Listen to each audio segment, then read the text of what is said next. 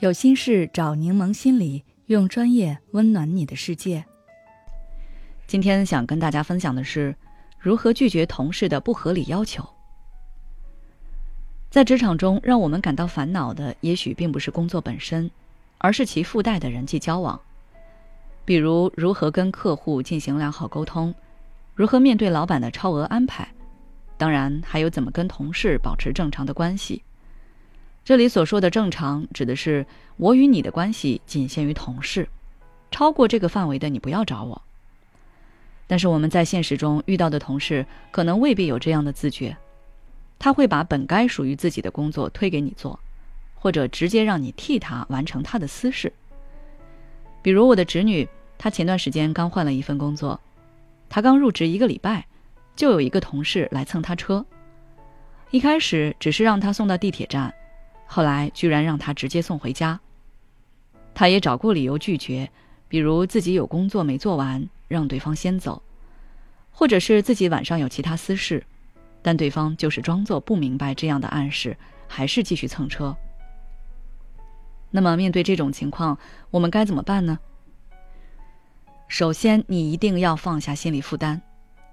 我知道你心里肯定是不想答应的，但是如果对方厚脸皮或者装可怜，又或者是对你进行道德绑架，你可能就会拉不下脸来拒绝。而对方这些拙劣的招数之所以会起作用，就是因为你太善良、太心软了。你思想不够坚定，总是容易摇摆，那对方就很容易抓到你的软肋。所以你一定要放下心理负担，不要因为拒绝对方而感到歉疚。拒绝本就是你的权利，他没有因为麻烦你而对你感到抱歉。那你又何必因为没有答应他而对他感到内疚呢？在对方提出要求的时候，你要记住，不管他说什么话、有什么表情，你都不要动摇，一定要告诉自己，他只是为了让我答应他才这样。其次，学会有技巧的拒绝。我们跟同事虽然不说要处的跟朋友一样，但至少不要闹得太僵，因为我们还是要在同一个公司，甚至是同一个部门工作。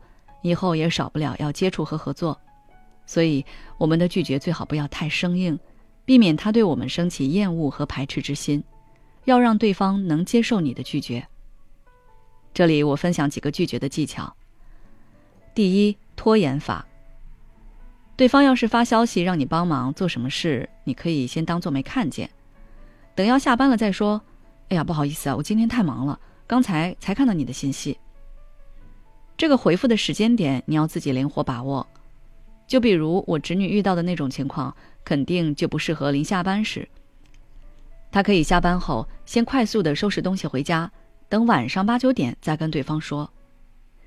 如果对方是直接过来找你当面说，你也可以装作在忙其他的事情，没有时间回复他。你可以跟他讲，你手上的什么东西，老板待会儿就要要，让他等等。第二。反向要求。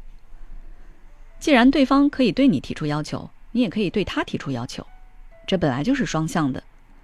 所以对方让你帮忙，那你可以说：“我帮了你，那你可要请我吃饭哦，请我喝奶茶哦。”或者在之后某天让对方帮你的忙，对方要是拒绝，下次他再找你时，你就可以理直气壮地说：“上次我找你帮忙，你都没有答应，这次我也不能答应你了。”把拒绝的责任归到对方身上。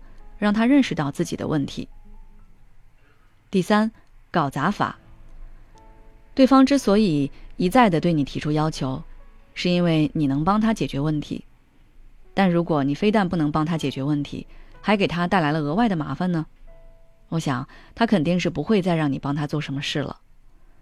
比如对方把他的工作推给你，你可以先跟他说：“你的工作之前我没接触过，我要是做的不好，你可别怪我呀。”然后不要以自己平时高效率的方法去做，可以慢一点，也可以犯点小错，让对方意识到让你做还不如他本人做更快更好，那他以后就不会再找你帮忙了。这些方法你学会了吗？如果你还有什么绝招，也可以在评论区分享留言，